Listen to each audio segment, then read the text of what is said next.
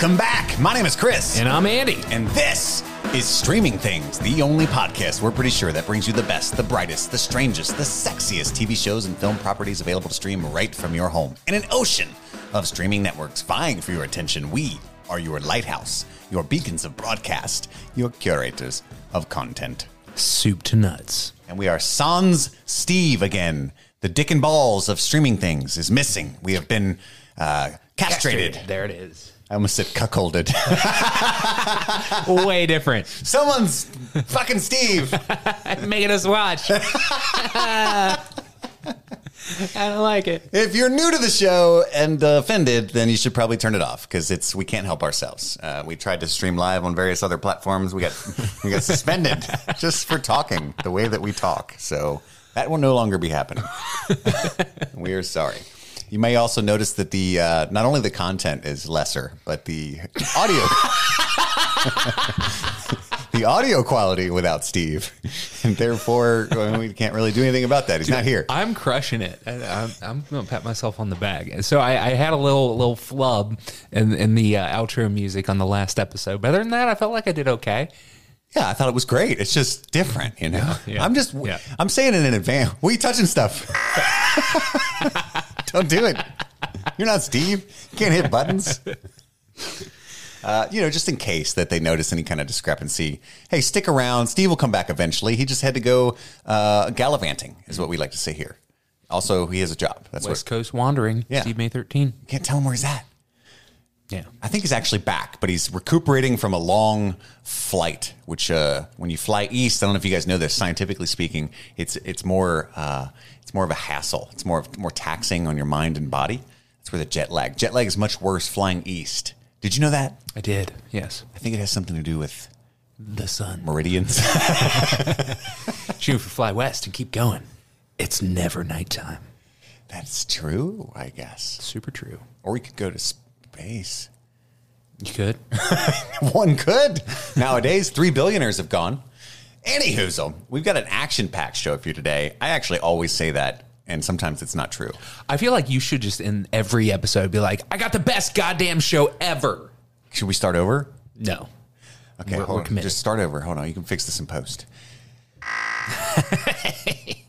I got the best goddamn show ever in store for you guys. Me, Chris, I planned it all on my own, and then Andy's here. Yes, I am. Uh, we we did watch uh, quite a few things. Uh, quite a, a number of really good films came out last week. We're just kind of gonna since it's just the two of us. Betwixt the two of us, we're gonna riff uh, and talk at length about some of these films that we enjoyed, elements that we enjoyed, and uh, if there's gonna be spoilers, we'll we'll have Andy press one of Steve's buttons and, and, warn you about that. But maybe he won't. We don't know if we're gonna do that. We don't know if we have time for that. Yeah. Uh, but Bed yeah. Bath and Beyond. You can email the show at streamingthingspod at gmail.com. That's streamingthingspod at gmail.com. You can follow us on Twitter at streamthingpod. That's twitter.com slash streamthingpod. If you want to view it on your fucking browser like a weirdo. you can subscribe to our Patreon at patreon.com slash streaming things. That's patreon.com slash streaming things. There's a variety of rewards available there, including extra content. And we know everyone these days loves content. Uh, this month, we still have to watch, I believe, what I believe will be Twilight. Yeah, it looks like you're going, you're back to back, my dude. I'm backing a good horse. I knew I knew that was it. I had that one in the, in the bag. I mean, as soon as you said Twilight. Yeah, that's the one people are going to want to subject us to. Jokes on them. My uh, Kristen Stewart mania is such that I will ha- thoroughly enjoy Twilight. And I'm Team Jacob all the way. So a funny, funny thing happened. Um, I had a, a, a person that I admire greatly uh, downloaded one of my TikToks, took the effort to to share it on their Twitter feed, uh, which tickled me to death. And so, because of that, my wife was happy for me, and she doesn't really browse social media very often. Uh, and she looked at like one of her burner Twitter accounts that she never looks at, like, "Oh, that's cool, baby. I'm gonna go look at it. I'm gonna like it. That's neat." And you know, whatever. For whatever reason, she started kind of scrolling through my feed, scrolling through my likes. Right? I'm not ashamed of any of it, but she's like, "Honey," and I was like, "What?" And she's like, "You have to chill." And I was like, "Chill about what?" She's like, "I know you love Kristen Stewart, but like, there's just tons of Kristen Stewart stuff. It's all it is." And I just think it's maybe you need to chill a little bit. And I had to tell her, you know, because I love her. That's the, you know, the mother of my child. She's my wife. We're going to be together through thick and thin. But You I'm not going to chill. up? I'm not going to chill. Yeah. There's nothing I can do about it. First of all, it's not even my fault. Kristen Stewart's amazing. She is. I didn't choose that. It, the thug life, the K-Stew life chose me.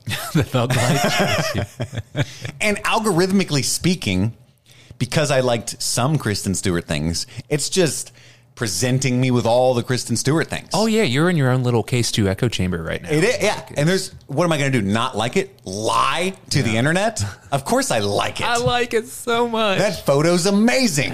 Heart. I don't lie. Friends don't lie. We learned that here on this show. It's true. So I want to tell Big that story because everybody knows Kristen Stewart's the patron saint of streaming things. I will say she's so.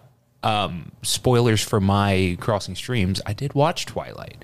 So when we Ah, talk- yes. we talked about um, watching potentially watching uh, Twilight as our uh, Robert Pattinson themed uh, Patreon episode. And I mentioned to my girlfriend that I had never seen Twilight. I basically just missed like the late 2000s somehow. Uh, and like I didn't honestly know like what I know that there's vampires and werewolves and there's a love story. And I guess that's really all there is to know. But um, she was like, What? And so I've been watching it ever since then.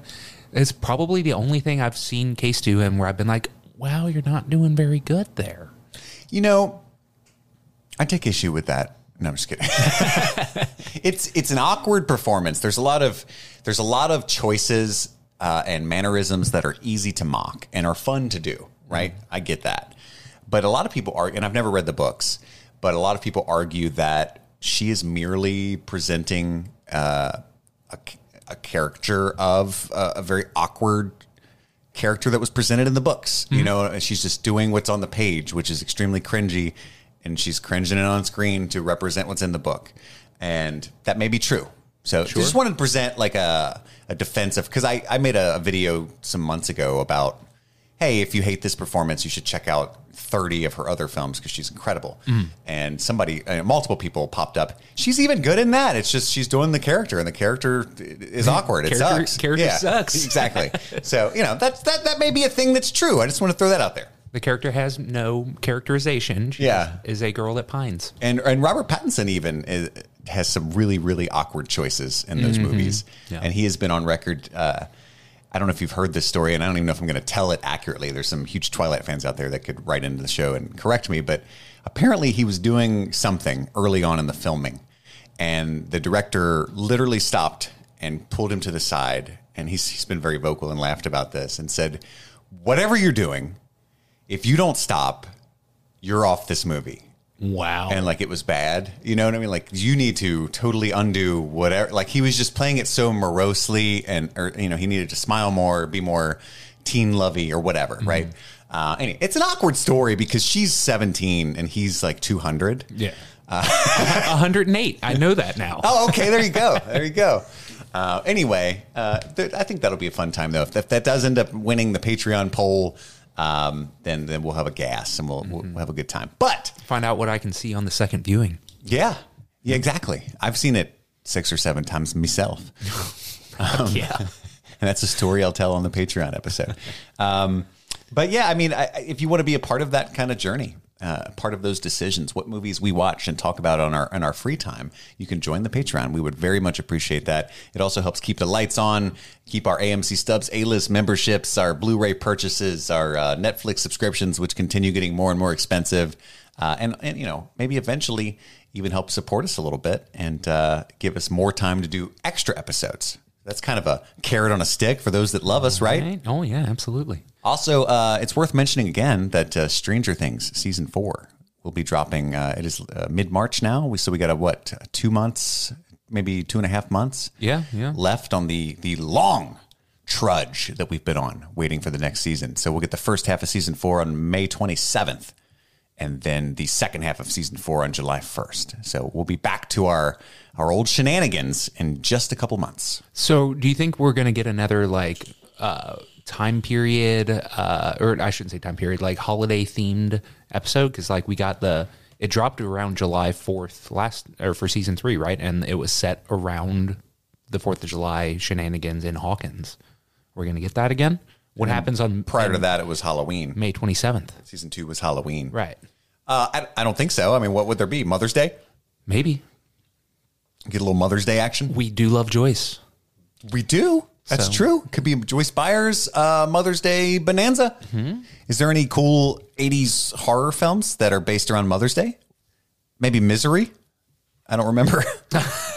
I don't think misery misery definitely pla takes place in the winter, or at least it starts in the winter. He ends up stuck. In the middle. Are you sure it's not just. May, the summer of a uh, a snowy area like Min- Minnesota? Or I've never been to Minnesota. Minnesota? I know it's very cold there. You know, oh, happy Mother's Day! Oh, geez, I wish it wasn't so cold out here. I'm sorry to any Minnesotans listening. I just I watched a lot of Fargo, and I very much enjoy that accent. Uh, I don't know, man. I have to. I don't think there's any really good holidays to base that around. I'm not gonna lie. Okay, so we're we're moving past it. That's Yeah, we're fine. moving past that. Shows evolve. back to season one roots. Uh, but I'm very excited to see what the Duffer Brothers have been up to. Um, also, next week, I assume we'll be talking about Everything Everywhere All at Once, the new Daniels film. Is that a safe that- assumption? Is that out next week It drops on March 25th. Now, ticket sales are not Still not available. available on, AMC. I'm very shooketh and, and weirded out by that. I've checked a couple of times, and it's kind of making me wonder if it's coming to the theaters near us. I, mean, we got the Esquire, if if nothing else. Yeah, but I mean, they'll have it. It might not even be like a Midwest release, which will be very painful to me. Oh no. So we'll have to do some more research on that. I don't know if it's available in any theaters near us. That rarely happens, but it does sometimes happen. I don't remember the last film that that happened to, but it was uh, it was a big one, and I was pretty upset. So, also, if you subscribe to the Patreon, we could move to a bigger city. Maybe uh, have a better chance to go to some New York premieres or something. Now, we'd have to have a lot of patrons to do that, but we'd be willing. So tell your friends. Patreon.com slash streaming things, baby. So Chris and Andy to New York. Subscribe for $3,000 a month for the New York Move tier. we could be roomies.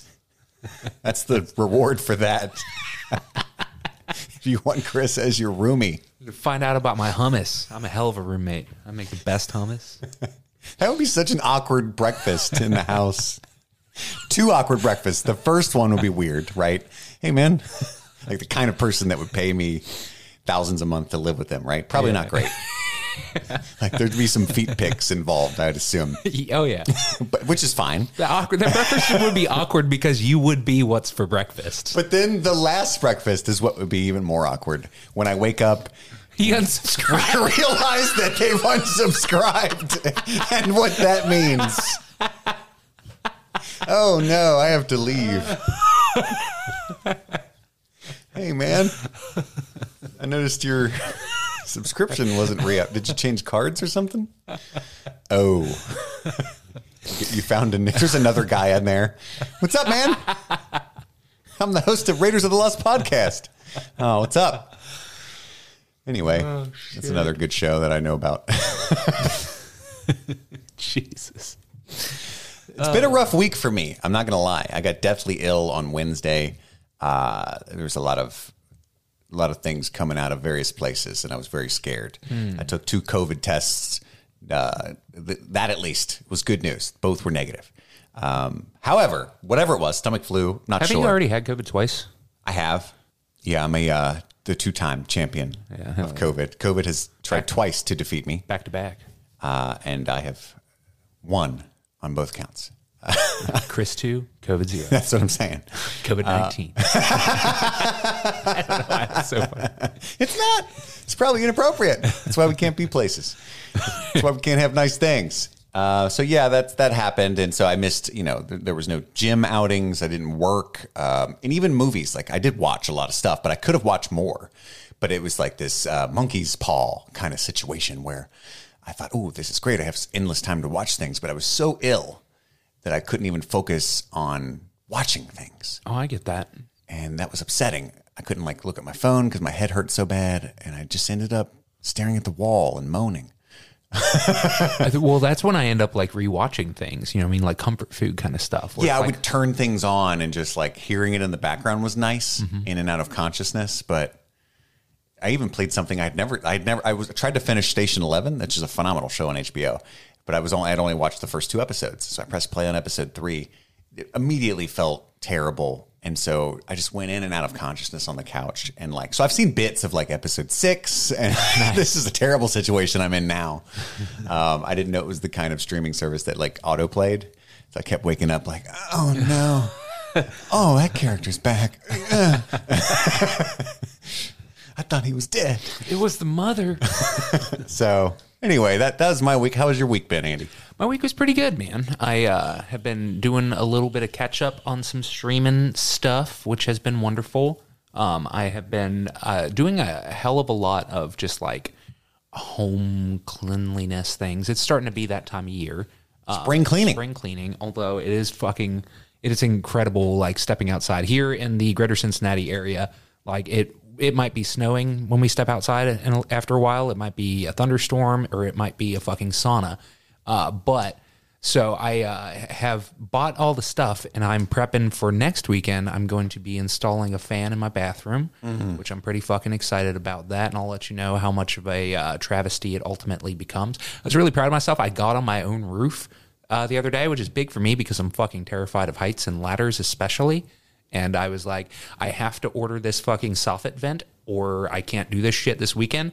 And I can't tell my friends that are coming to help me, like, sorry guys, I'm really scared of ladders, so I couldn't get up there to measure the soffit, so I didn't order the thing. So I actually did it and uh, climbed up onto my roof and measured this thing. And I, I was just like, all right, don't be a pussy. Come on, let's fucking go. Grab my ladder, climbed up there. I'm like, great, measured the thing. And then I stood up to try to get back down off of the You roof. get back on the ladder is always the worst part. And then my knees start shaking, and I get like the vertigo shot, like looking down from the height, and everything gets all warped. I'm like, oh no. And then I go to put my hands on the ladder. I'm like, okay, don't be a pussy. Let's fucking do it. And I put the ladder on uneven ground. So, like, I put my weight on the ladder a little bit, and then it tipped over sideways. And I literally went, oh no, I'm to die. you said that out loud. I did. Um, and I, I like looked around like as if there was to be somebody there to help me. Martha! I don't know if there's a Martha nearby. There's probably a Martha nearby. Why did you say that name? I looked around and I was like, I'm, I'm just, yeah, old lady. Or she shows up in her bat cowl. Um, but no, I ultimately was like, okay. And it was a big moment for me. I was just like, okay, man, if you fall, it's fucking like seven feet. Be fine. The funny part is Andy's house is not huge, Right. But it's a nice home, and it is it can be scary for sure. Uh, just tidbit for the future: even people who aren't scared of ladders often have people that stand the on the bottom rung for them. Yeah, because ladder ladder stuff happens. I've seen lots of videos of ladder things happening. And Yeah. my dad used to make me get on these forty foot ladders, all you know, for like six, seven stories, things like that, um, like ladder to another ladder type shit, and uh, very upsetting because when you those giant extension ladders, the second part is very flimsy and thin, and it's so high up. Once you get to the center, it's just like Wobbly. extremely wobbly, like not back and forth, but in and out. Like it just doesn't seem like it's going to support your weight. And then you have to carry stuff up with you a lot of times. Paint buckets or um, bundles of shingles are like 100 pounds, you know. So, and then my dad's like, doesn't want his son to get hurt, but at the same time, he's got all his coworkers around and stuff. So he's like, hurry up, it's fine, you know, kind of thing. Yeah. And uh, anyway, yeah, that was terrible. Don't recommend it at that all. Sounds terrifying. I didn't used to be afraid of heights, and I don't know what happened. I used to get on my roof at, at my parents' house all the time. I used to get up there for fun, and like I, I would hang out on my friends' roofs and go drink beer on the roof and stuff. And like I don't know what happened, but at some I am more point- scared of heights than I was as a kid as well. Even as a teenager, we used to do cliff jumping and stuff all the time. Uh-huh, yeah. And now, w- when we went on that hike in uh, Arizona, you were with me. You know, I don't even like when other people stand near the edge. Uh-huh. Yeah. You know, what I mean? it makes me ner- like I can't even look at them. Oh, Much yeah, less same. I was, if like, I 10 get feet near, back. my knees start to shake, and I guess it's the strangest feeling in the world. Yeah, dude, as soon as like me being clumsy is a life or death situation, I'm out. Yeah, because I'm clumsy. Exactly. Right. Like I I've tripped on my shoelace on the treadmill and absolutely devastated my hand and I'm my I'm forever going to have a crooked finger because of it because I'm fucking clumsy, man. And like so yeah, like I don't want to go stand on the edge of a cliff. If there's a rail there, I'm fine. You know what I mean? Cuz I'm not going to like oops and fall over cuz I can grab the fucking rail. But yeah, no. Um I uh, almost died is uh, the, the way that I'm telling it. Yeah, the and narrative. It was, and it was epic and like I managed to like parkour my way down because the ladder was all fucked up. Da-na-na, Yeah. da-na-na, da-na. And then I got down and I changed my pants. but yeah, to relate this to movies, I think this is beneficial though for my enjoyment of the films because the older I get, the more things I experience, the more films are able to affect me instead of vice versa.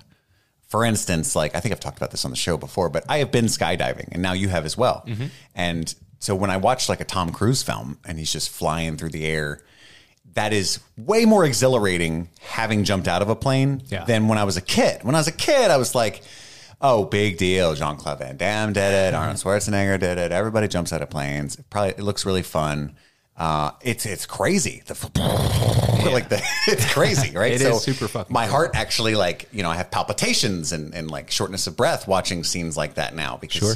I have that that kinetic memory, I guess, or whatever, right? Yeah, you can relate. and I've had my heart broken. I've watched people die. Life has been lived inside me. And so when I watch films, things affect me more. So Absolutely. Yeah, that makes sense. I can only imagine as a senior citizen the, the enjoyment I will get from stories. Oh, the memories I will have. You watched holes and you're like, man, I had I had a shovel. That's true.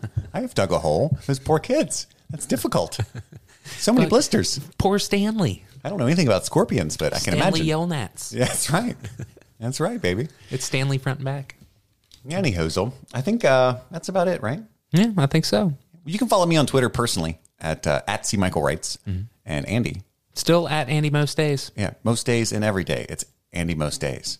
And you can follow Steve, who's not here, but he's a wonderful person, and he's actually much better on Twitter than either of us. At Steve May thirteen, not twelve. He's an asshole. At Steve May thirteen. Full disclosure: I don't actually know Steve May twelve. But he has a turtle. He does have a turtle as his profile. We looked him up. Yep. We investigated who beat Steve May, and uh, we didn't like him. So that's that's about all the business news we have today, if you want to call it such. Now it's time for our first segment, Crossing Streams.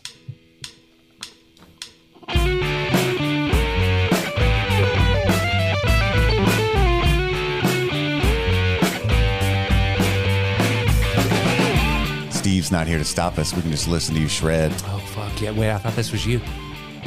That's right, I forgot. Crossing Streams is the segment where each week we talk about the films and TV shows that we've been streaming since last we met. Andy, Sir. what have you been up to? So you know I said that I watched Twilight? I, re- I recall. I watched it on a little streaming service that I discovered Oh, that's right. It's called Pluto TV. You ever heard of it? I've heard of it because you told it told told me about it. Yes, I did tell you about it, but I'm going to have this conversation again. I'm going to try to recreate it. Bro, so I found out about this streaming service called Pluto TV. It's fucking nuts. You don't even make a fucking account. Tell me more, even though they're not sponsoring us. You literally download Pluto TV and you turn it on, and there's a movie there. No, no email. There's a movie there. I actually went- I went to the website. Swedish dude from uh, SLC Punk. It's not just a got the movie. There's there's disc. there's live TV playing. Oh yeah, there's live TV With they channels. Have they have a shitload of channels, um, and they have lots of on-demand stuff. It's all ad supported, and you're gonna watch the same like progressive ads a lot. And it's also really janky at times. So like they have some ads where they very clearly did like a screen grab of an ad during like a sporting event, and so like it does like the picture in picture zoom out that happens during a uh, a sporting event where like the sports are happening on the left but the ad is happening on the right. So I've seen a tiny piece of a Charleston basketball game a, a number of times and it's like two different ads like cars.com and some sort of like um, knockoff version of uh, the um, uh, Invisalign. It's called like Smile or something. But so their ads, it- it's just really interesting stuff. Like it's real shitty, real out of focus, really poor screen grab. And they're like, they only paid us fifty dollars for this ad, so we're gonna do it all shitty. Like, I, dude, it's so weird. I, I need to show it to you. It's bizarre, but all is to worth say- it. all is to say is that I watched Twilight on there for free because I downloaded Pluto TV. It's on Apple TV Plus. You can also download it on your phone. It's also on Chromecast because I've got it in my bedroom as well. Um, You're just all in on Pluto. Yeah, well, there's like shitloads of awesome movies on there. Tonight, I'm going to watch The Raid, and I'm really excited about that because I've never seen The Raid, and I'm I love Gareth Evans' other things, so I bet that it's going to be fucking dope. So good. Um, I would and- let you borrow it. and it's uh, oh, thanks, man.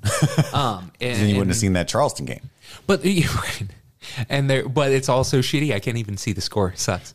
Um, But uh, yeah, there's all kinds of shit on there that was recently added. All of the Twilights are on there right now. So in addition to watching the first Twilight a few days ago, I watched New Moon last night.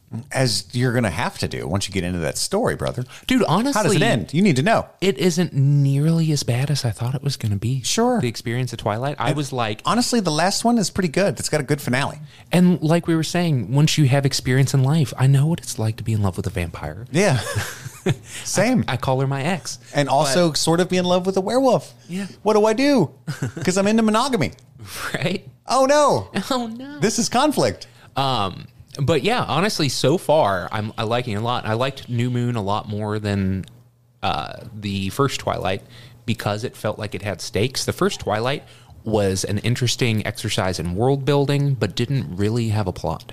It was essentially just like I'm kind of in love with this vampire dude, and uh, then there's kind of like sort of randomly a baseball scene that then introduces some other characters, and they're like, "Hey, we're the bad guys." The baseball scene is one of the greatest moments in I- cinematic history. You you had alluded to it, and I actually gen, I enjoyed it. Like so, one of my one, one of my biggest issues with it is like the way that they filmed like action and fantastical things. Like uh, Edward, played by Robert Pattinson, Edward Cullen, uh, is a vampire who is supposed to be very very fast. And when we see Edward running super duper fast, when he's like, "Here, get on my back. I'm going to carry you like a backpack, and I'm going to zip up this mountain," it looks like he is like on a harness just wiggling his legs and then they like mapped him into the frame and just zipped him across the screen it looks fucking dumb um and i'm just like why did you choose that or like when he climbs up like a, the side of a tree it's like his fingers are barely touching it and he's going dip, dip, dip. and i'm like it could have been really you could have done like this visceral parkour kind of like grounded thing and made it look like he's fantastical instead it looks like you just green screened him and it looks fucking awful. And I'm sitting there like, you obviously had the budget to do whatever you wanted. It's fucking Twilight. It's one of the best selling books of all time.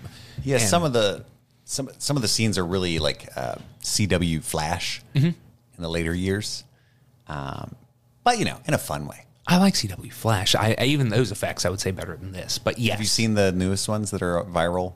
No, has the, the show gone downhill? Yeah, I'll I, show you a video clip when we're done. I imagine the uh, budget on that show has decreased a bit somehow over it time. somehow it did. Uh, I'll show you a, a video that went viral. It was, it's re- I've never seen the show, but it's really funny. Well, it was hot shit for a minute, like the whole Arrowverse and things, and now Arrow is canceled, and like the Flash is on its last legs, and you know, it's just see what it did there. Didn't do it on purpose though.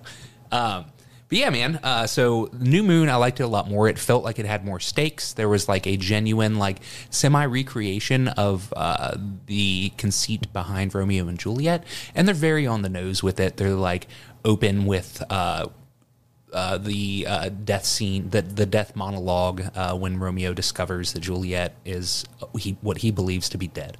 Um, he uh, it opens with that monologue, and then Bella wakes up in bed, and there's the copy of Romeo and Juliet sitting next to her, and like it's super duper on the nose, but kind of um, without spoiling it, semi recreates the. Uh, unrequited or forbidden love and uh, the confusion between the fates of characters and how that could lead to disastrous results.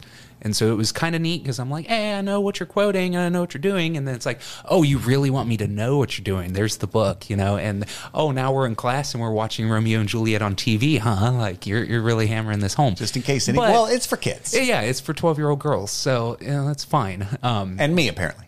But it, it, it was fun watching it with my girlfriend. I'm just sitting there. She was like, "All the girls went woo at this point," and I'm like, "What point?" And then like, it's so funny. Like the werewolves, like they, they hulk it every time they turn into a werewolf, and so they never have shirts on. And so it's just like Taylor Lautner, like shredded as fuck, uh, just randomly running around without a shirt for the entire movie. Yeah, man. And I'm just like, Where you been, Loca? bunch of little girl, bunch of little girls, just like Has he said that yet? Yes. Okay. Yes, That's he the best line of all time. um, there was a it, oh, and she knows all of these movies like front to back, so she's sitting there like quoting it under her breath before a scene happens and stuff. But it, it's so adorable because it's my it's like what Harry Potter is to me. This is to her, you know. Sure. this was her Harry Potter. Um, so uh, it, it's very funny um, to like see all of this through the lens of like somehow I, I like avoided it like the plague back in the day, and now there's like this morbid curiosity and finding out that I was kind of missing out, and it's like, oh dang, you know, Yeah. Um, which has been fun. Um, let's see, what else have I been streaming? Oh, um, so uh, another streaming service that I recently acquired, and I think I talked about on the show. I got Paramount Plus. Um, I think so. you know what just got added on Paramount Plus? I know because I don't follow Paramount Plus news. The new Scream.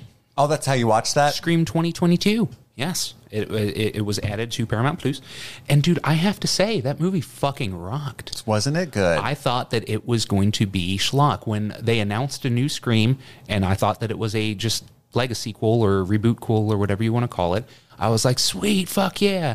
And then fucking Sidney showed up in the trailer, and I was like, God damn it. I'm so sick of it. I'm sick of Sidney. I'm sick of Gale. I'm sick of Dewey's stupid fucking face. And I was just like, let's just. Right. Well, Are you ready for this? dodge the bullet. but uh, I, uh, I I gotta say, like I was I was genuinely upset that they were just continuing this fucking story, but they paid it off so well because it's so meta, which Scream always has been. It's always been a very meta, self-aware show uh, that's like funny at times and not always super scary, and also kind of mostly just like a who done it that also happens to have some gory kills, you know. Um, and they have all of that while also being like a super spot on social commentary uh, and it, it, it's aware of where horror has moved as a genre while also like stubbornly sticking to what it knows and making it work better than it almost ever has. I would say that this is the best scream since scream and they're both called scream and i feel like they knew that and they did that on purpose. Um, i just the only thing that bothered me, otherwise, I would call this the perfect Scream movie if I didn't have this dumb fucking scene between Gale Weathers and Dewey, whatever the fuck his name is, uh, David Arquette, where they're standing outside and it's like a, hey, let's do this really awkward exposition dump and tear up while we're standing next to our friend's corpse. It's the most bizarre scene. It like it's it's uncomfortable. It's poorly acted. It's poorly written, and like that takes the movie from an A plus to a B plus, like a full letter grade. That one Full scene letter. is That's 10 points. is so bad. Um, but literally everything else about that movie was absolutely fantastic, and uh, I I'm disappointed I didn't get to see it in theaters because I feel like the the theater experience for horror movies is often a lot of fun. And I feel like that that would have been a good one. Uh, I thought that Jack Quaid crushed it. He was a wonderful addition to the uh, to the cast. Most of the other people I didn't really know, uh, but Jack Quaid being in there, I was like, sweet, this is going to be entertaining, and it was. This might be a dumb question because Jack Quaid's getting better and better the more I see him. Mm-hmm. By the way, the new the season three trailer for The Boys just dropped. I'm very excited about Ooh, I haven't watched that trailer yet. It looks to be uh, much more close to because I've read all the comics, so it looks much more close to what I was expecting. So I'm excited for that. Um, Annie Hoosel, this is a dumb question. Maybe I don't know the answer. I'll just put it right out there. Normally, I would pretend Mm-hmm. and Google it and say I knew all along, but I don't know. Is he related to Dennis or Randy? Oh, I have no idea. Is he of the Quaid? You know, Oh shit! So yes, uh, Quaid species. he is uh, the progeny of Dennis Quaid and Meg Ryan. That- That's huge. Yeah, That's huge. I didn't know this. there's some acting chops in his uh, lineage. That's for sure. He literally had what she's having. Sort of. I don't get it. That's a. That's the movie with Billy Crystal and Meg Ryan, where she's eating the. She's eating food in the diner, and he says that women can't fake orgasms convincingly. You don't know this? No. Oh, it's iconic. And then she starts moaning and acting like she's coming, and in a very convincing way in this in this busy restaurant. I've actually been to that restaurant in New York too. Uh, it's got they got really famous for their for their pastrami. And uh, so, Hoozle, uh, she so she's oh yes yes yes. She does this whole charade, and then the the waiter walks by, and the lady next to her goes, "I'll have what she's having." it's really funny, especially in the eighties. It is good. Um, so anyway, that was I, I hate having I just had to explain my whole reference. So. I, well, it, it worked, and it's also like eerily similar to a scene in another movie that we're going to talk about here in a little bit, which is X.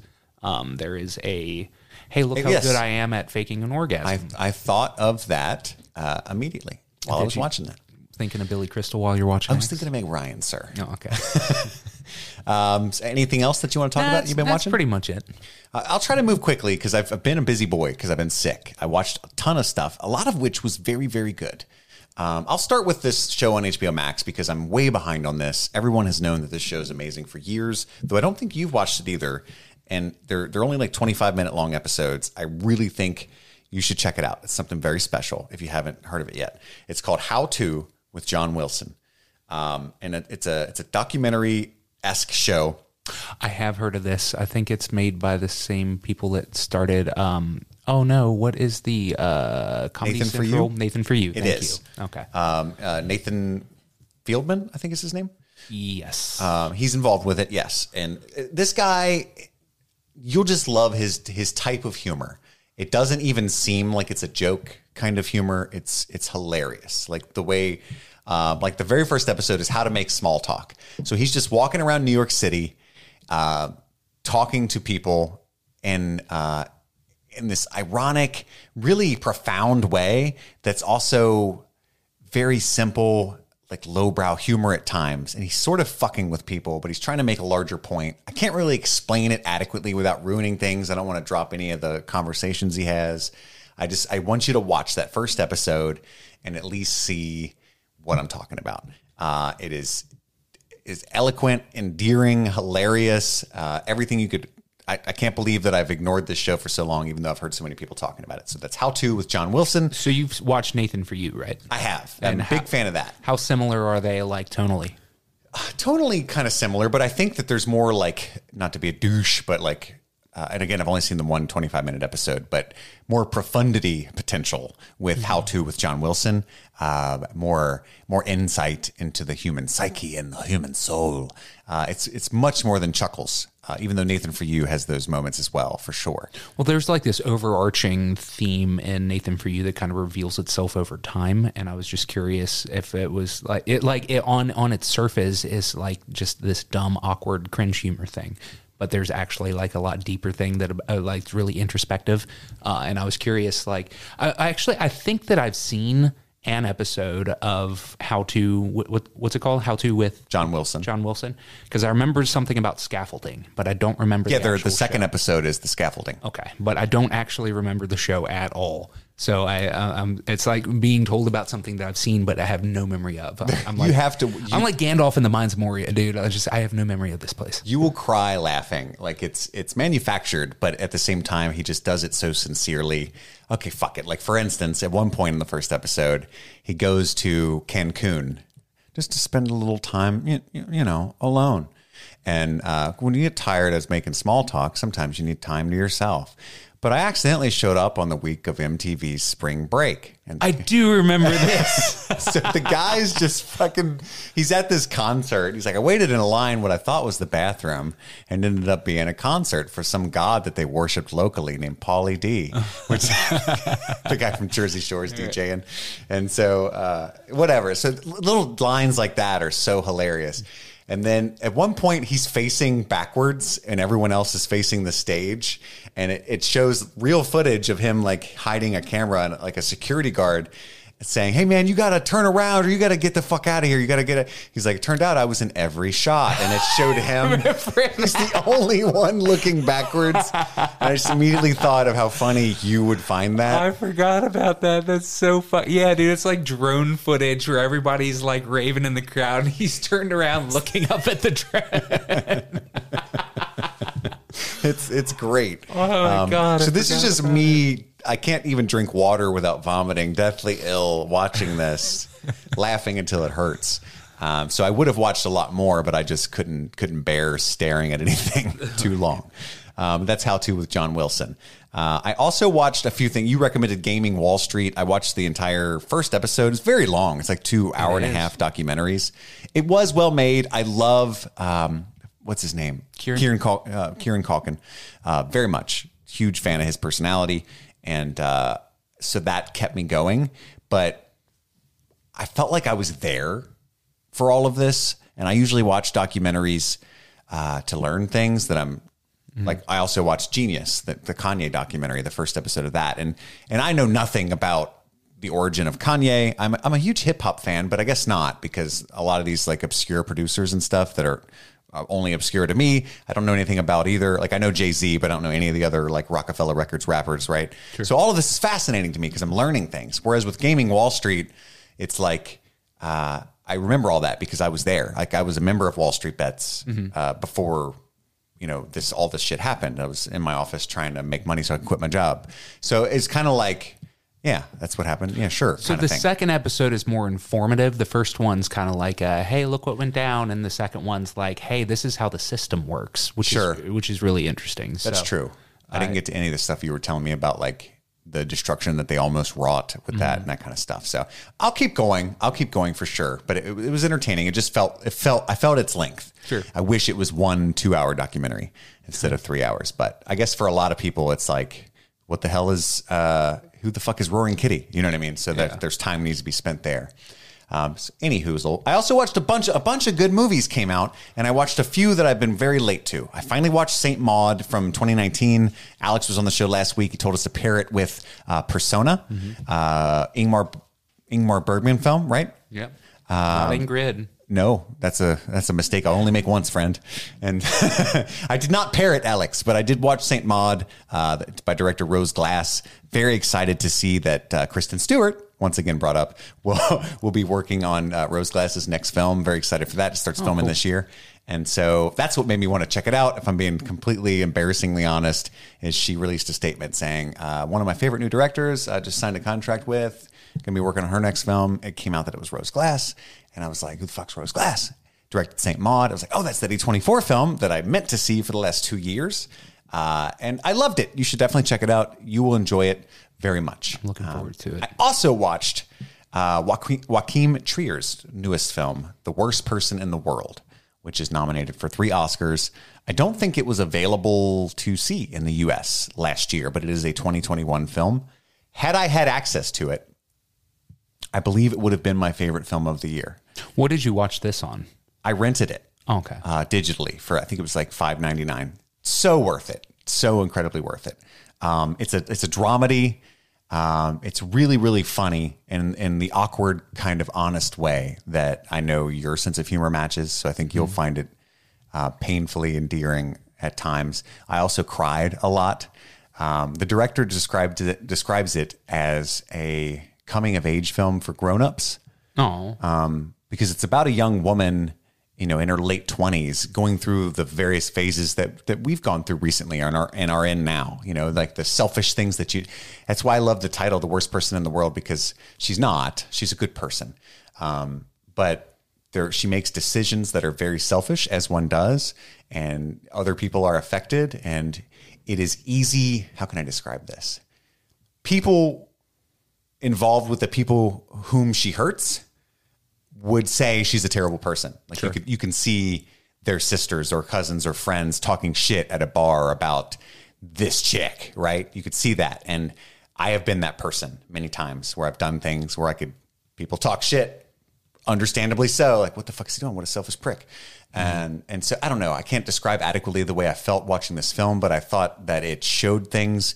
Uh, uh, it, it was a lens on an aspect of humanity that has yet to be explored in the way that this film does, which is increasingly rare, right? Because the more and more films that exist, the more we've touched on pretty much everything, right? Sure. Um, I was so excited that this thing exists, and I loved Spencer, which was my favorite film of 2021. But I think this would have been a strong contender for my favorite film of the year. Um, also, fun fact for physical media collectors, it has a uh, Criterion collection Already? uh, already coming out in Wow. June, I think, and the cover looks really really cool. Some, Totally gonna buy that. Sound like some neat childish artwork. Yeah, artwork. Yeah, I, I, I'll pre-order it soon. so um, you said it's nominated for three Oscars. It is. I don't know which ones off the top of my head, um, but I could find that out very quickly. Presumably not Best Picture because like I went through the list of all the Best Picture nominees and it, it was pretty much just a series of duds for me. I don't think it is. I think Drive My Car took the spot um, that the worst person in the world would have occupied, most likely. It's probably best foreign film. It's a foreign film. It is. Where so where where does this take place? I I don't want to sound like a douche, but I don't know. It's like Do the people have accents? yeah, it's subtitled. Oh. It- it's like a um, it's like Sweden or something. You know, I sound like such an idiotic Worst American person, in the world is. Yeah, Oh, okay. yeah. So it's okay. I had no idea. Interesting. Why can't I find these things out quickly? I wish Steve was here. That's okay, man. Um, I actually kept mixing up this movie with uh, a Douglas Coupland book that came out like 10 years ago called Worst Person Ever. And that was like one of the worst books ever. And so when this movie came out, it blew my mind. And I was like, why the fuck did they adapt that piece of shit? And so, like, I just saw worst person in the world, and I was like, okay, that is going to be absolute trash because the source material fucking blows, even though it came from the fucking Generation X guy, and that guy's amazing. But somehow that that book was an absolute turd, and he hasn't written anything since. But yeah, so at some point, I figured out that I was just mixing up my two titles because they're wildly similar. Obviously, uh, worst person ever and worst person in the world. So I do want to watch that. I don't know if I want to spend money to do it, but I'm gonna hope that it is uh, streamable somewhere soon. It's a Norwegian film, for sure. Sorry, I even I hail from Norway. Uh, I still was unable to Google the fucking Oscar nominations, and I don't want to give you wrong info. It's your peeps. so it doesn't matter. It's definitely best international film is one of them. Probably oh best screenplay. I'm almost positive it's nominated for best screenplay. Uh, I I love this film. If you haven't seen it, you I hundred percent. It's worth every penny of the six bucks. That's a fucking Starbucks coffee. Just do it. Trust me. Uh, and then also. I watched uh, a couple of films that just came. Oh, another Oscar nomination I was behind on. You, have you seen Coda, the Apple TV Plus original? Oh, but I want to. I think you'll love it. I wept. I wept, Andy. I cried at everything I watched except except X. Um, and and Coda's not deserving of Best Picture, in my opinion. But it was a, a joy to watch. It was very touching. It's about a, a young a young girl in high school who wants to be uh, she wants to go to Berklee to be a singer. And I've been uh, there. Fun fact: I actually played accompaniment on my uh, buddy's audition for Berklee. Oh, that's right. I Many, forgot when many you did that for ago. Mike.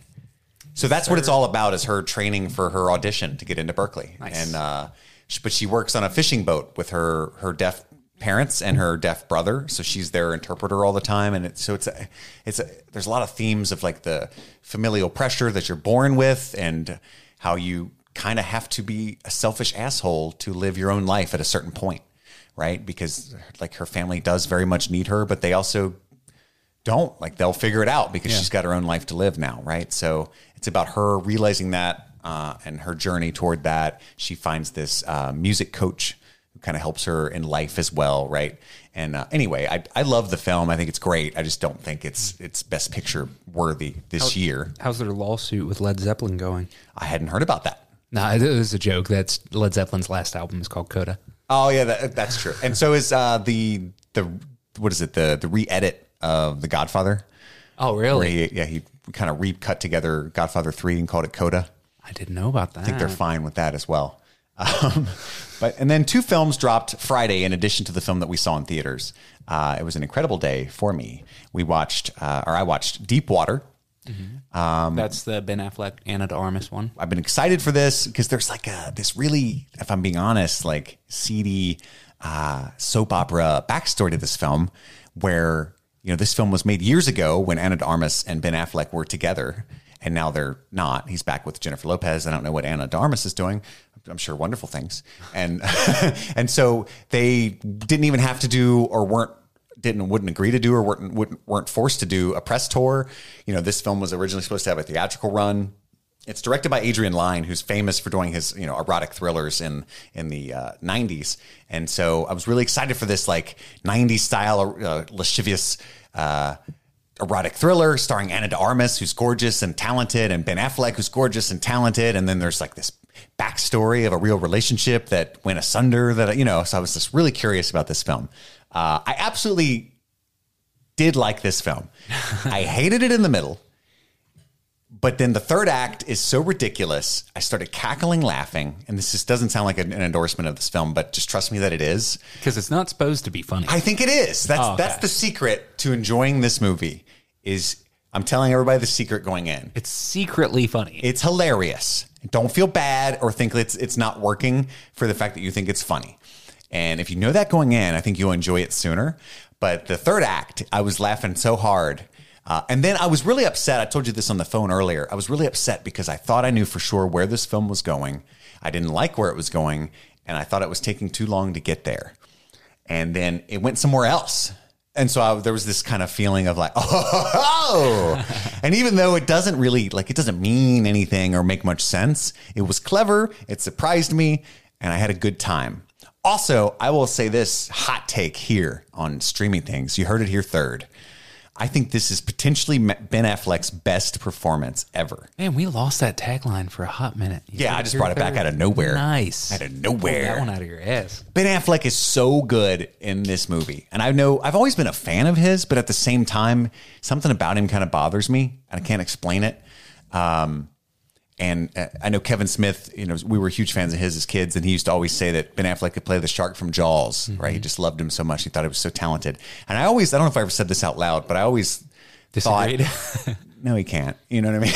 he's okay, kind of thing. Um, turns out he's a really good director. Any hoozle. After that, I, I think he maybe could because he is uh, so good at being uh, sinister and like in a seething way in this film. I don't know if it was just written for him or he's unlocked something. You've, you've seen that meme of him depressed, smoking a cigarette on his porch, Right, which I disagree with that, that shot being taken. Leave the man alone. But since it exists, this film is basically two hours of that photo, but in like the best, most entertaining way. That's all I can say. Uh, and that's Deep Water. It's available to stream on Hulu. Uh, I also watched Windfall with Andy just, Just now. It dropped on Netflix, and this is a gem of a small little film. It is wonderful, isn't it? We didn't even talk about it after it ended. We just hopped straight on the mics. Yeah, absolutely. So, what'd you think? Um, well, it stars Jason Segel, it stars Lily Collins and Jesse Plemons, And that's it. and there's one other actor. One other guy that shows up for a little bit. Yeah. Um, I loved it. What'd you think? I thought it was great. It was, it felt a little long. I mean, it's a brisk hour, 30 minutes, but it felt a little long in the middle just because by virtue of the type of movie it is, it's pretty plotting at times. But I felt like it was really interesting. It also is blowing my mind uh, in retrospect that we had a single location, three person movie and we didn't learn any of their names and we didn't need to. And that's pretty, Holy shit, I didn't notice that. that's pretty cool. Um, yeah. So like w- halfway through the movie, we turned on subtitles because I'm hard of hearing, and uh, it it just said man, woman coughs or man size, and uh, or uh, like wife coughs and husband size, I should say. But I was like, oh shit, yeah, they haven't said So their, their names, script huh? names were wife, husband, and Intruder probably, Probably. Or Jason Segel. yeah. So so the plot is that uh, Jason Segel uh, is burglarizing their home and uh, their vacation home. You can assume. And uh, Lily Collins is the wife of uh, Jesse Plemons, who is a billionaire, A tech billionaire. and they accidentally show up while he's there, and uh, shenanigans ensue. Mm-hmm. Um, my review on Letterboxd. So what I love about this movie is this is the kind. you already wrote a review on Letterboxd. It's one line. Oh. That Letterboxd is funny that way. You can just be kind of a shithead. Um, four stars. Fuck yeah. Uh, but no Ana de Armas. this is right. To, minus a star for lack of Armis. Uh, de Armis. Sorry, I keep doing that. I'm very uh, Amerocentric. So this is the kind of movie that makes you want to make a movie because you realize that it is possible. Yeah. And I haven't seen one like this. Like Saul did that, right? For me. Um, anyway, a lot of movies do that for me, but it's been a while that I thought, hey, I could have made this, you know? And this movie, I don't know what the budget was, but I assume it was all their own salaries, but the, they're all producers, so maybe not. Yeah, Um, yeah, fair. This was fucking, we could have made this. You know, I know thought- three people. I thought the score was absolutely out of this world good. something there was something like new hollywood about it Mm-hmm. um like even the way that they, they did the title cards in the beginning uh, that lingering you know credit sequence of one shot that they like a sergio leone sergio leone kind of i don't know it was did you get those vibes like Oh, big time. a bunch of like francis ford coppola vibes in this film Big time. uh, even though it was an hour and a half, they really stretched it in a way that was good. I thought it mm-hmm. was necessary. and it ultimately ended up being like and, and it paid off so well in the end there was a, about a halfway point where i was like man this is a little bit of a bummer but i don't feel that way at all anymore like it ultimately ended up being like this really interesting like class warfare kind of microcosm of a film and that was really cool. Yeah. we got three wildly different perspectives all of which were ultimately like kind of privileged which is really interesting because it's like fuck you no fuck you no fuck you. And then there's uh, like a fourth perspective that's like kind of fuck all of you all and i'm the real victim here. Um and so that's really interesting. But uh without like going into spoilers about it i think that it i agreed with everybody at some point in the movie and so that's really cool you know Yeah. Uh, there wasn't anybody that i pointed to and i'm like oh you're clearly the one that's in the wrong and so like they were all kind of wrong but in a way right and, Yeah. and it's kind of kind of Windfall is is just coming to me. I don't know if this is dumb or not. Windfall is like early 2000s Coen brothers directed Ex Machina.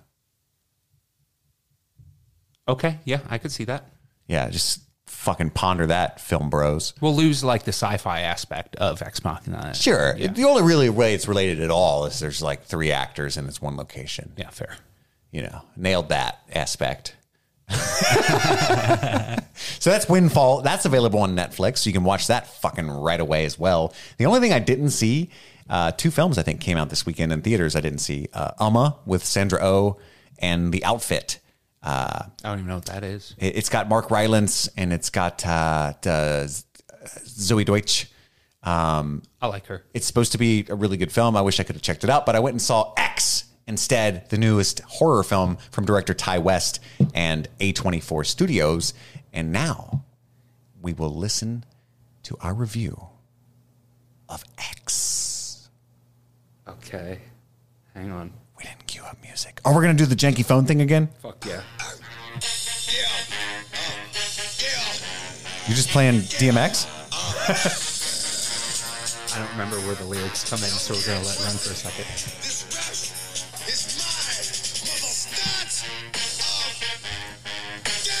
It's X gonna give it to you? the payoff. It takes a while. The payoff was I, too should- far away. I could have warned you because this is my ringtone for my wife. There it is. I could have just had Carissa call me. This is nothing to do with the movie. It just, Has the, but it's true. X is going to give it to you. Let's do it. That's what the movie does. Damn it. Gives it to you. I ruined your joke because I didn't see it coming somehow. Uh, anyway, yeah, we both watched this film in You're theaters. like, what the fuck are you doing, man? I didn't remember. You know, I'm averse to trailers, so I'm like, was this a promotional thing for this film? Um, I don't remember that being in the trailer, but I guess it fits. No, it doesn't. It takes place in 1979. Uh, so don't worry if you haven't seen X over the weekend. We're not going to spoil it for you off the top. We're going to do a general uh, spoiler-free discussion as we always do, and then warn you before we get into a spoiler breakdown. Uh, so, Andy, just general thoughts without any plot details. What did you think of X? I don't know what I thought this movie was going to be, but whatever that was, it wasn't. Um, this ended up being like a really cool throwback horror film that was like felt like a slasher that belonged in the like and, and belongs in the annals of history of of like being being right there with uh, like Friday the Thirteenth or Halloween or something. Now we had a short conversation on the phone earlier today where we talked about like It where was like an hour and 14 minutes, bro. fair. Uh, where well, I mean, we talked about other things, but um, so uh, I I really really really like this movie. I was really disappointed in some aspects of it because I thought it was going some places that it ultimately never went. Uh, and so that that was kind of disappointing because there was a payoff that I came to expect that never came. And so uh, That's the worst. much like the actresses in the in in the porno. So I guess that's something that we should kind of talk about what the movie is.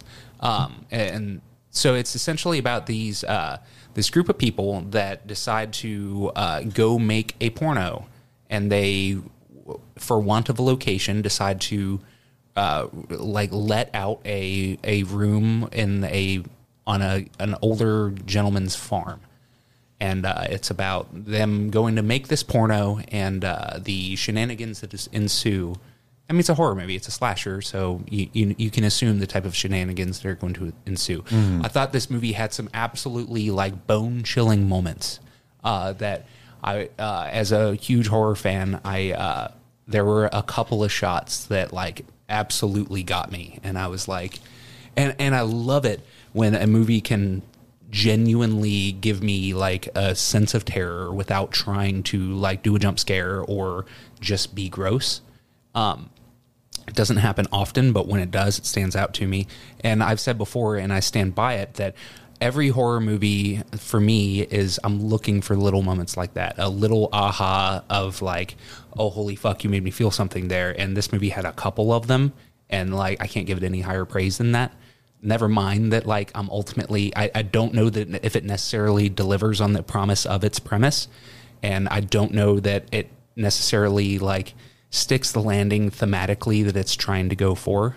Um, and I don't know if there was, you know, being a hoity-toity A24 uh, thematic elevated horror. Um, I don't know that there was necessarily like any kind of character arc or um, real uh, delivery, but as like just a horror fan.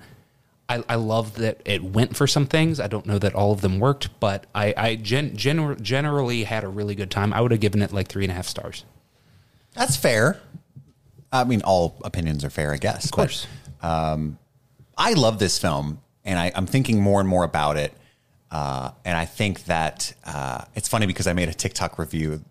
I wanted to pull up, but I was like, "That's douchey." But the only reason I wanted to play it, it had a comedic element because my my first line is, uh, "It's a film that absolutely does deliver on the promise of its premise." Really? And I was like, dude, the com- comedy value of that would outweigh the douchiness of playing my own TikTok video. Maybe? No, opted out. Um, I'll just tell him about it, which is hopefully better.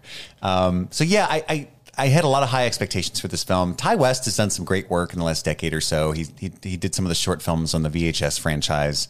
Um, and some other things that I enjoyed. I'm not super familiar with his oeuvre, uh, but enough to be excited. Um, that was excited about the cast, of course. Uh, I guess we should say it stars uh, Kid Cudi, uh, Mia Goth, um, Brittany Snow. Brittany Snow. That's all the ones that I know by name. Yeah, there's a lot of uh, some good some good talent, especially Mia Goth is you know the the weird horror girl that we all we all know and love. So New little scream queen. and A24 puts its name on some some you know unique shit. Um, and it's almost like a it's reached a point where people make fun of it now, like ooh A24, right? Like especially because I wear an A24 hat a lot, so it's like oh that's a douche bro. uh, and I I still rock it proudly for the sheer fact that a who am I kidding? For A, 24. I am. You know what I'm saying? it's almost a palindrome. Um, I think that in an era where everybody bitches about originality and uh, risk taking, especially at a studio level, um, a distribution company that eventually made enough money to um, produce movies that specializes in risks and originality is something to be celebrated. You know, Absolutely. and I'll I'll get a fucking Film4 hat and a fucking neon hat as soon as I can because I think that that's cool. You know, that I really Those would be cool hats. yeah I, I should get those. Redbubble, here I come. I'm telling people my secret. And so, you know, there's that. So I expected a, a very high quality from this film, and I got it. I think there was a certain point. Um, without spoilers, I'll just there's a certain scene where a character is kind of floating in a lake early on, and it was it was about that time, as South Park would say, that I was like, "Holy shit, this is really beautifully shot." Yeah, absolutely. and interestingly edited too. It had this really Um, a lot of like- people are mentioning the editing and i honestly we can talk about it in spoilers so you can help me walk me through this. That's one thing i, I didn't catch uh, unless they're talking about something else which i'm calling cinematography and you're calling editing. Um, there was one s- sequence during the first kill where i was like holy shit that's a good idea. That is so clever. Okay. um, and maybe that's what people are talking about with editing. I'm not sure um, Well, they also had like a thing like, "Hey, we're going to bring you to the scene. Never mind, we're still here. Hey, we're going to bring you to the scene. Never mind, we're still here." Do you remember? Like it would like Well, again, we can you can tell me specifically in spoilers, like because I've heard four people say best editing of the year, and I'm already calling it. And I'm just like, editing, really? You know, I just I missed it. I wish Steve had seen this movie. I, I, I doubt he did. And Yeah. and oh, whatever city at West he was, he was in San Francisco. I told you. He's not there no more. because Steve's our you know resident editor, and maybe he would have been over the moon about this film as well. But I, I did love it. I'm gonna I'm gonna do a lot of douchey things in this review, like read from my written review, just to make sure I hit all my points, because I would like to see what you say to things that I saw. Um, and yeah, if you had thoughts on X, if you saw it over the weekend, please let us know because we do both recommend. I think that you Oh, go see it. absolutely. Absolutely. Uh, it's really uncomfortable, but I think in a way, and this is what I think is interesting about specifically horror, there are horror films that make you uncomfortable just to be uncomfortable. And then there are films that kind of ask you, isn't it interesting that you're uncomfortable? yeah. And I think that this film does the latter, if that makes sense. Uh, I, I agree wholeheartedly. like, what about this is so uncomfortable, sir or madam? Maybe you're an asshole. And uh, I'll explain what I mean by that shortly, hopefully. Uh, but with that being said, let's move into our spoiler section so we can get down and dirty. You are entering spoiler territory. You're bullshit. So before I go on a tirade, what was your uh, what was the editing? What are you talking about? What's everybody talking about? So I was starting to say before, it's like literally like we're in a scene. Um, say we're in the barn, and then it's going to randomly cut to, hey, we're at the lake for a second. Nope, still at the barn. Hey, at the lake for a second. Still at the barn. Hey, nope, now we're actually at the lake. Like they'll cut to the next spot and then go back. It, it- it's like it, it's like a the film is blinking, thinking about the next scene that it's going to go to, and then gets there. It's it's bizarre and it's unsettling. They do it like two or three times. Yeah.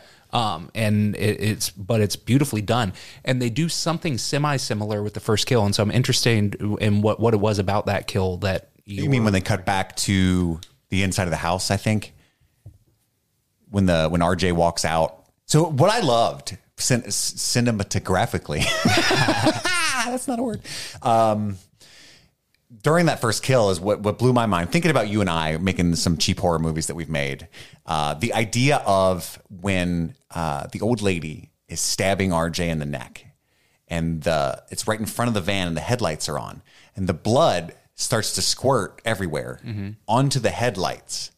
And so then the light shines through the blood. And so eventually she's continuing to brutally stab him until his fucking head comes off, like neck stab to beheading. And eventually they're both ba- the whole scene is red light, but it's like diegetic red light. Yeah. You know, it's not like um, uh, Nicolas Winding Refn film or something like that where he just put like It's just red red fun. film color on Yeah. there. It's the blood is clogging the headlights. Mm-hmm. And I, that's maybe dumb, but to me, I was like, what a good fucking idea because it squirted right onto those headlights. Yeah. Neat. Yeah, that was that was awesome and really unsettling too because she like stands up and dances for a little bit after she kills him there. Sure. but also in the middle of that kill, they cut away from that scene entirely and then go back to it. Yes. That is just it's genius. Yeah, it's a very interesting choice. That's true. I did, Um, that didn't occur to me. but uh it's it it it, it, it establishes like its own really unique tone and means of storytelling in this beautifully unsettling way.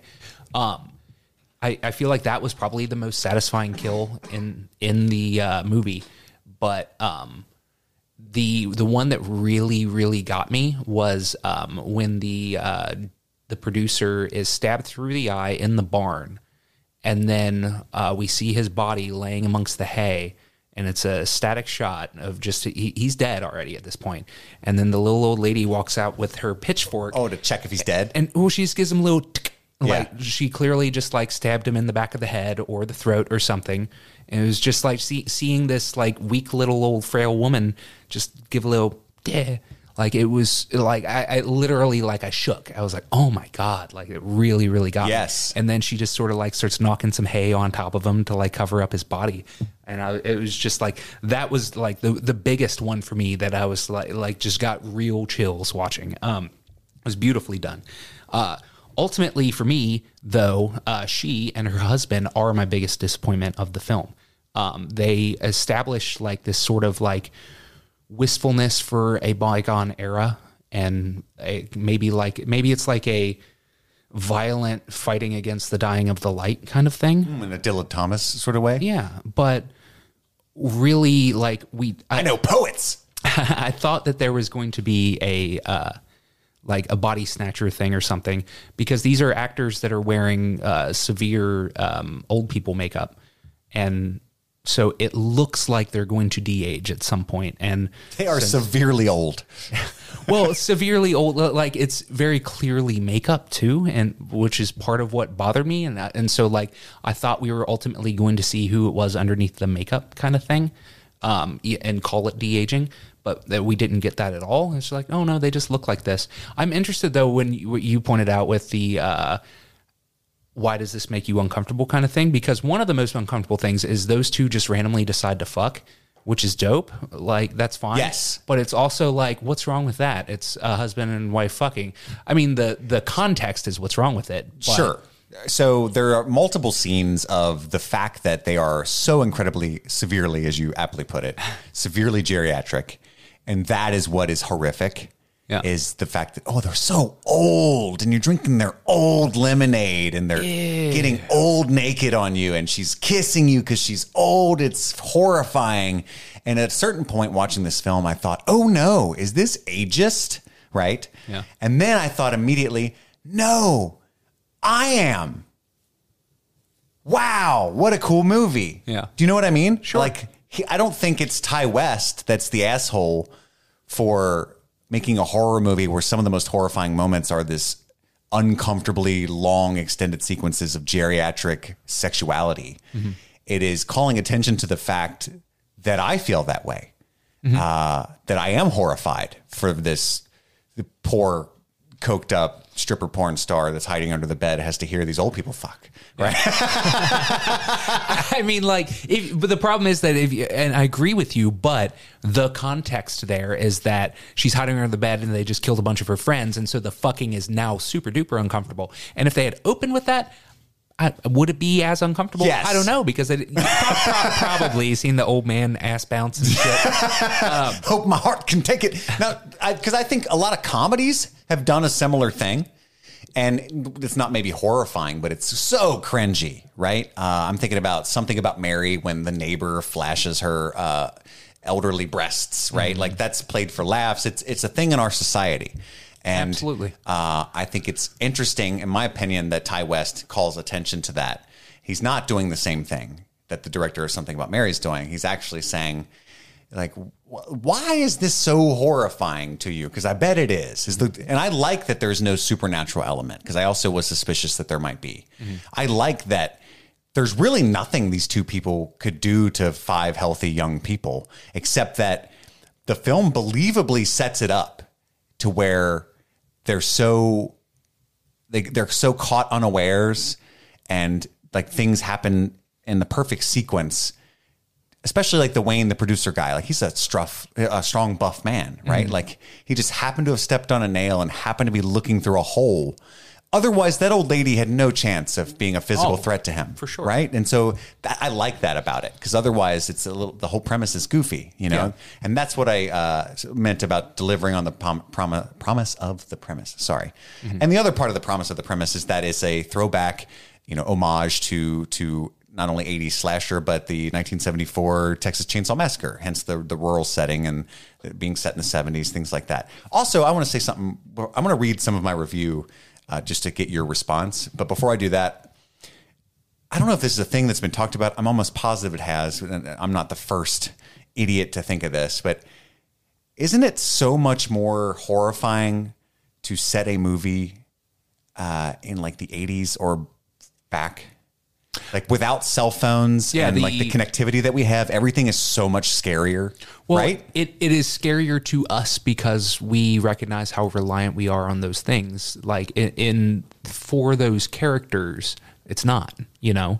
And like if if this movie was made at that time, then no, it, that is a specific type of horror that's unique to us because we have this our our our entire upbringing that uh, you know the internet became a thing when we were kids and we've had cell phones since we were in high school. You know what i mean? Yeah. and, and never mind the kids that are like 18 now that have had cell phones their entire life. And like so it, it, it is a unique kind of horror the fact that they're like there is no cell phone. There is no fucking uh, they they wouldn't even know what the fuck a landline is probably. You know what i mean? So like i, I don't know. That, that is a really interesting thing to think like That, adds an element just by making it a, a period piece, you know.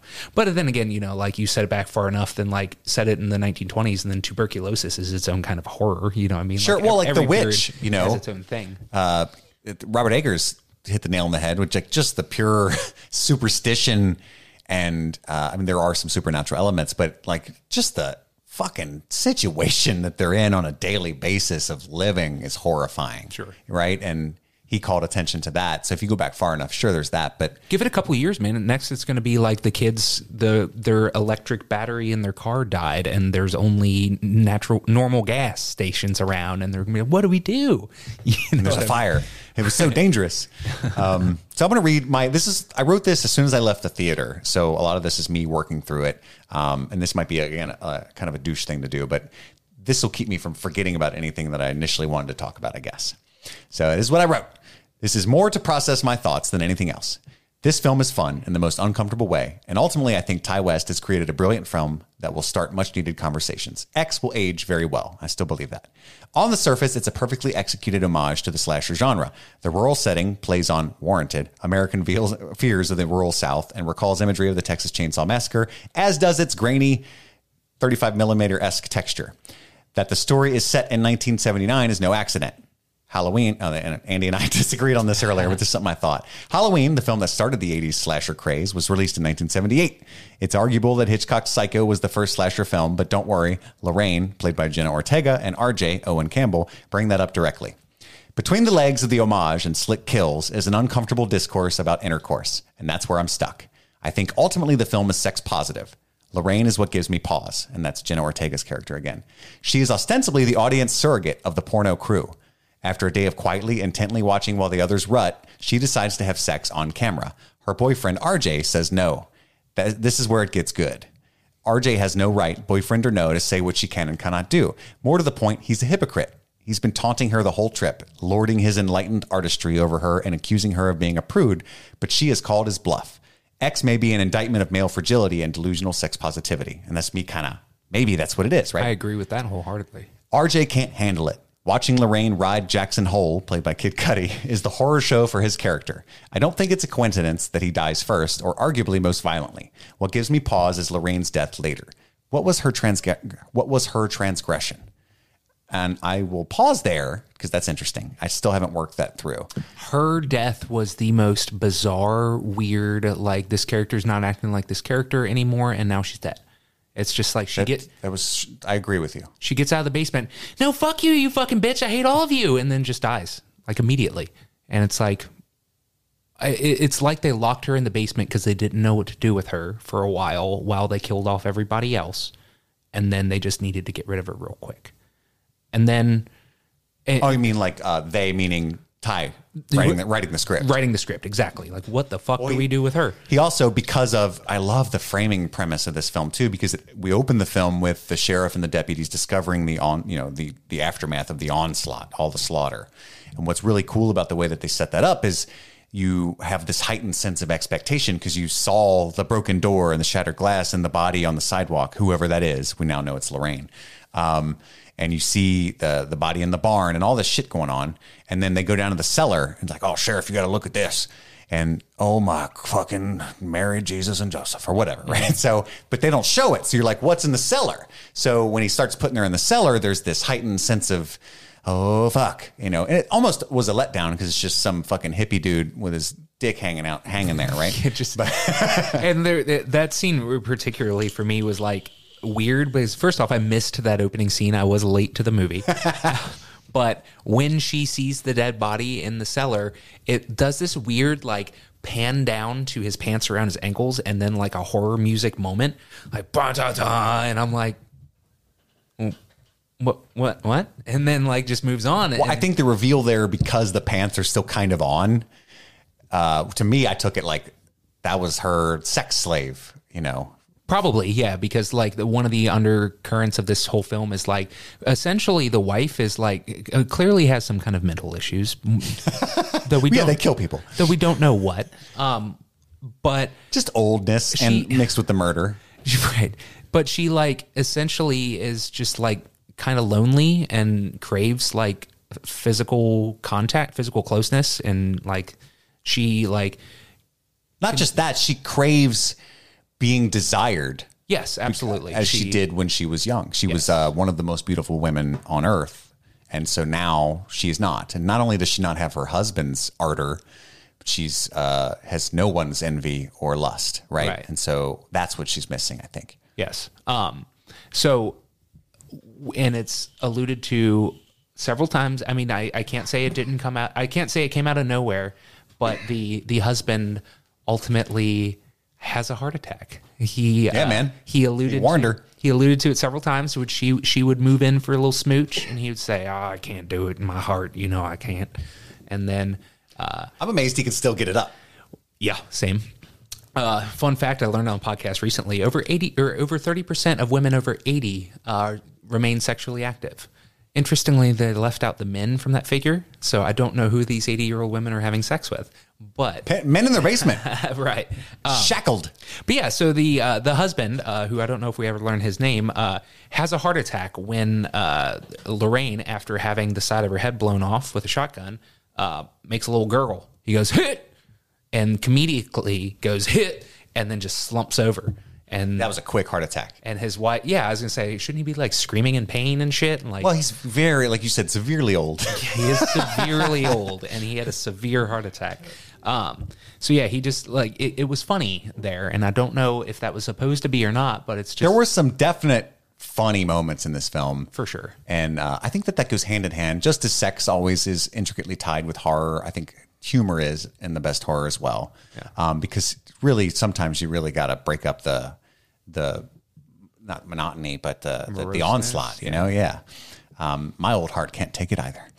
Um, I'm almost done. So then I go on. Then there's the twist of the finale. We find out that Maxine, Mia Goth, keeper of the titular X Factor, is the lost daughter of the psychopathic evangelist that's been playing on every TV in this small town. Is that their only channel? It's almost like puritanical guilt and sexual repression pushes people away and leads to a hyper focus on the very things that were forbidden. Hmm, that's sarcasm. My belief is that that definitely happens. Absolutely. As I said, I'm still working through it, and there's a lot to unpack here. It's a well written film that more than delivers on the promise of the premise. The framing device of the narrative is very effective. By opening the film in the aftermath of the horror, the suspense is heightened. We know where most of the bodies lay. Is it lay or lie in that sense? Most of the bodies. We know that something horrific occur in the cellar, so when we see those areas, our interest and concern is elevated. We are ready, waiting for it, anticipating what we know is coming, then still somehow surprised. On top of all of that, this film is funny. I never knew I needed a deft usage of Chekhov's alligator, but here we are. Yeah. So yeah, I laughed at that moment as well, uh, even though I like Brittany Snow a lot, and I was like, no, Yeah. uh, the alligator kill, and she's like, bitch, you know that that was funny. That that was like funny, but in, I think intentionally played for funny. I don't know if the heart attack was supposed to be funny or not, but it was more just like laughing at certain. Maybe it is supposed to be like, oh yeah, this big menace. Look at look at him now, you know, kind of thing. I did. I, I was confused as I wrote by uh, Jenna Ortega's death and what that meant. Usually, because they're the final girl, and we get a we get a final girl, and I should have called that it would be Mia Goth, but it's the the movie seemed to be taking a stance that Lorraine was the moral one, and I almost didn't like that she died because it's like, are you trying to say that she was wrong to jump in and and get some schlong, you know, like wrong for schlong. Uh, Yeah. Because typically slashers, uh, uh, a genre of which this is an homage, are famous for, uh, Penalizing sexuality. yeah. And so I was disappointed that she died because it's like, what, what the fuck did she do? You know? Um, so I'm not, again, I'm still, jury's out on that for me. Yeah. But I did like the interesting, you know, driving away final girl. Snorting blow this time, which I think's never been done before. Yeah, I, I, I, I'm gonna be a star. and and that that was really interesting too. And I don't, and that's when I mentioned like I don't know if, how much of an arc there was like for any of the characters because well they all died except for her. Um, she is not anything any different of a person than she was at the start of it, except for the experiences that she went through. I, I don't think that there was any like we we just learned a little bit of her backstory as she walked out the door um, and instead of like seeing her come to terms with anything or like developing in some way that is going to lead towards a brighter future, it is she is still who she was, um, which is to say somebody that hyper focused on sexuality and became drugs. And and in that way, I feel like it's almost a not sex positive movie because it's like, oh, this puritanical upbringing pushed you in toward into pornography and drug addiction. You know, unless they're trying to be drug positive in this film too. I don't know. It's hard to not equate one without the other because that is essentially everything that makes up her character. Yeah, I, I think the the mere fact that we can have this kind of conversation always makes me exci- excited about a film. Sure. but I'm with you. I don't think it completely um, nails it Yeah. on some of those topics, maybe. Um, but I think that you know, I'm not one of those people. I try not to be like, oh, this is elevated horror, meaning horror in years past. I like ju- was just dumb, stabby, stabby titty. And now we can have these conversations with horror films. I think that there was always brilliant horror scripts, but uh, it's not always the case that you can, you know, balance like a deft homage and you know hit all the right notes. Like there's some really creative, fun kills in this movie. Oh, Um, absolutely. some really interesting, intricate camera camera work, but also like we can have these kind of discussions about uh, what it's saying about sex positivity and what it's saying about ageism and uh, you know things like that. And that you can have those kind of conversations based around a film that is intended to be like a thrill. You know what I mean? As opposed Sure. to, um, you know, the movie was not dealing with, you know, it, it was deal was not dealing with these in a dramatic light that would otherwise have been preachy and boring. You know. Sure. Um, But yeah, I, uh, I I had a lot of fun with it. I, I just I, I would love to see it again. I think I, I just saw it last night. You saw it um, the night that it came out. Thursday, yeah. Um, so I'm still kind of processing it. I really wish that I had seen the beginning because the beginning of a horror movie is fucking. Yeah, it was key. clutch. It's so important. And I love that ending, the very, very end where they find the camera. What do you think's on here, Sheriff? So, based on what I see here, one goddamn fucked up horror show. yeah, it's fucking brilliant. It's just I saw an ad from A24. They they retweeted uh, uh, the movie poster of X, and the the quote tweet said, "One goddamn fucked up horror movie." Oh, that's and I was nice. like, "That's a good. That's a good." If you've seen it, if you know, you know. But also, it works if you don't, right? Yeah, hell yeah. Um, so anyway, uh, any extra thoughts or anything you want to touch on about X? I just want to say I don't know if Kid Cudi has been an actor in many other things, but uh, he crushed it. Not that I'm aware of, but he did really well. Yeah. And there was also uh, this through line of his experiences in Vietnam and the old man's experiences in the First and Second World Wars. Uh-huh. I don't know if the film had anything to say about what the military does to people or anything like that, other than just to bring it up as characterization. It seemed like I was missing something there. Yeah, same, same. Uh, just once a Marine, always Marine, huh? Hoorah! And like, Yeah. okay. There was also so I am a the biggest fan of a random sing along in a film, and we got Landslide uh, by Fleetwood Mac. Just like, Yeah. hey, you know, it, and it, to me, it's like the calm before the storm. I love it, and like the horror movie that I'm writing right now, I I do the same thing. I'm like before the shit hits the fan, I have a little sing along, and I don't know what it is about about it, and so I, I actually would like to uh, think a little bit about uh, the song "Landslide" itself and how it applies thematically, because I, I guarantee that it does. Um, so my love took it down. If I saw my reflection in snow covered hills, landslide pushed me down. Yeah, it's about coming to terms with uh, life and moving on. And so, yeah, it, it, in a way, landslide's about getting old and reflecting on yourself. So it is fitting thematically.